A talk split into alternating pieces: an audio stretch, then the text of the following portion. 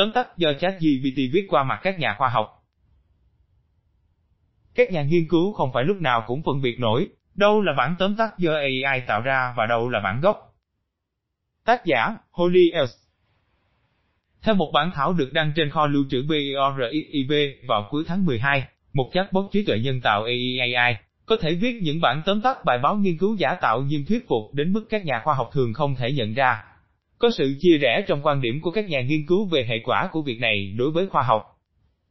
Tôi rất lo lắng, Sandra Baxter, nhà nghiên cứu công nghệ và các quy định tại Đại học Oxford, Vương quốc Anh và không tham gia vào nghiên cứu, cho biết. Cô ấy nói thêm, nếu tình huống hiện tại là các chuyên gia không thể xác định điều gì là đúng hay không, thì ta sẽ mất đi người trung gian rất cần thiết để hướng dẫn chúng ta thông thấu các chủ đề phức tạp. Còn chatbot này, ChatGPT, tạo ra văn bản nghe có vẻ thực tế và thông minh để phản hồi các lệnh do người dùng nhập vào. Đó là một mô hình ngôn ngữ lớn Language Model, một hệ thống dựa trên các mạng thần kinh Neural Networks, học cách thực hiện một tác vụ bằng cách tiêu hóa lượng lớn văn bản sẵn có do con người tạo ra. Công ty phần mềm OpenAI, có trụ sở tại San Francisco, California, đã phát hành công cụ này vào ngày ba mươi tháng mười một và miễn phí sử dụng nó. Kể từ khi ChatGPT ra mắt, các nhà nghiên cứu đã vật lộn với các vấn đề đạo đức xung quanh việc sử dụng công cụ này, vì khó có thể phân biệt phần lớn đầu ra của nó với văn bản do con người viết. Các nhà khoa học đã xuất bản một bản thảo và một bản biên tập do ChatGPT viết. Giờ đây, một nhóm do Catherine Gao dẫn đầu tại Đại học Tây Bắc ở Chicago, Illinois, đã tạo các bản tóm tắt nghiên cứu nhân tạo bằng ChatGPT để kiểm tra xem liệu các nhà khoa học có thể nhận diện chúng hay không. Các nhà nghiên cứu yêu cầu chatbot viết năm mươi bản tóm tắt nghiên cứu y tế dựa trên một loạt bài đã xuất bản trên gi a ma, tạp chí y học New England, bê em gi, The Lancet và Nature Medicine. Sau đó, họ so sánh chúng với các bản tóm tắt nguyên thủy bằng cách cho một máy dò đạo văn và máy dò đầu ra a i quét qua chúng, đồng thời họ yêu cầu một nhóm các nhà nghiên cứu y khoa chỉ ra các bản tóm tắt bịa đặt. Khó phát hiện.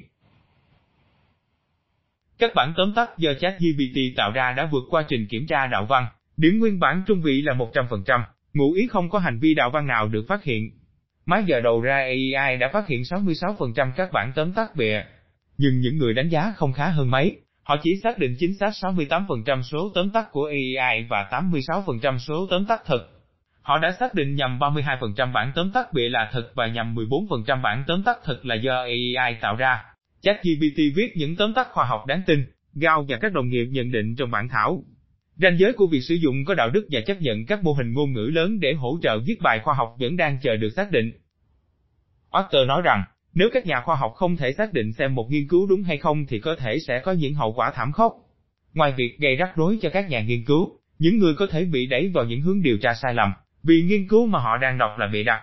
Và cả những tác động đối với xã hội nói chung bởi nghiên cứu khoa học đóng một vai trò rất lớn trong xã hội của chúng ta. Ví dụ, việc các quyết định chính sách dựa trên thông tin nghiên cứu là không chính xác, cô nói thêm. Nhưng Avinash Anand, một nhà khoa học máy tính tại Đại học Princeton ở New Jersey, nói, chưa chắc có bất kỳ nhà khoa học nghiêm túc nào sẽ sử dụng ChatGPT để tạo ra các bản tóm tắt. Anh nói thêm rằng chuyện các bản tóm tắt được a i tạo ra có thể được phát hiện hay không là điều không liên quan. Câu hỏi đặt ra là liệu công cụ này có thể tạo ra một bản tóm tắt chính xác và hấp dẫn hay không? Không thể, và do đó, mặt tốt của việc sử dụng ChatGPT là rất nhỏ và mặt trái lại rất lớn, anh ấy nói. Adrian L. Ieman, nhà nghiên cứu về tác động xã hội của a i tại Hugging Face, một công ty a i có trụ sở chính ở New York và Paris, lo ngại về bất kỳ sự phụ thuộc nào vào các mô hình ngôn ngữ lớn của tư duy khoa học. Cô nói thêm. Những mô hình này được đào luyện dựa trên thông tin trong quá khứ còn tiến bộ khoa học và xã hội thường có thể đến từ việc suy nghĩ, hoặc cởi mở để nghĩ, khác với quá khứ. Các tác giả gợi ý rằng các cộng đồng đánh giá thông tin khoa học, chẳng hạn như những bài nghiên cứu và biên bản hội nghị, nên đưa ra chính sách để ngăn chặn việc sử dụng văn bản do a i tạo ra. Nếu các tổ chức chọn cho phép sử dụng công nghệ trong một số trường hợp nhất định, họ nên thiết lập các quy tắc rõ ràng xung quanh việc công khai thông tin. Đầu tháng một này, Hội nghị quốc tế lần thứ bốn mươi về học máy, International Conference on Machine Learning, một hội nghị lớn về a i sắp được tổ chức vào tháng bảy tới đây tại Honolulu, Hawaii, đã thông báo rằng họ đã cấm các bài viết được viết bởi ChatGPT và các công cụ ngôn ngữ a i khác. Slama nói thêm rằng trong các lĩnh vực mà thông tin giả tạo có thể gây nguy hiểm cho sự an toàn của mọi người, chẳng hạn như y học, các tạp chí có thể phải thực hiện một cách tiếp cận nghiêm ngặt hơn để xác minh thông tin là chính xác. Narayanan cho rằng các giải pháp cho những vấn đề này không nên tập trung vào chính chatbot, mà nên tập trung vào những động lực sai trái dẫn đến hành vi này. Chẳng hạn như các trường đại học tiến hành tuyển dụng và đánh giá thăng chức bằng cách đếm số lượng bài báo mà không quan tâm đến chất lượng hoặc tác động của chúng.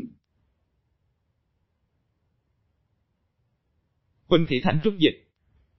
Nguồn: Access Written by ChatGPT Full Scientist, Nature, Giang mười hai, hai nghìn không trăm hai mươi ba.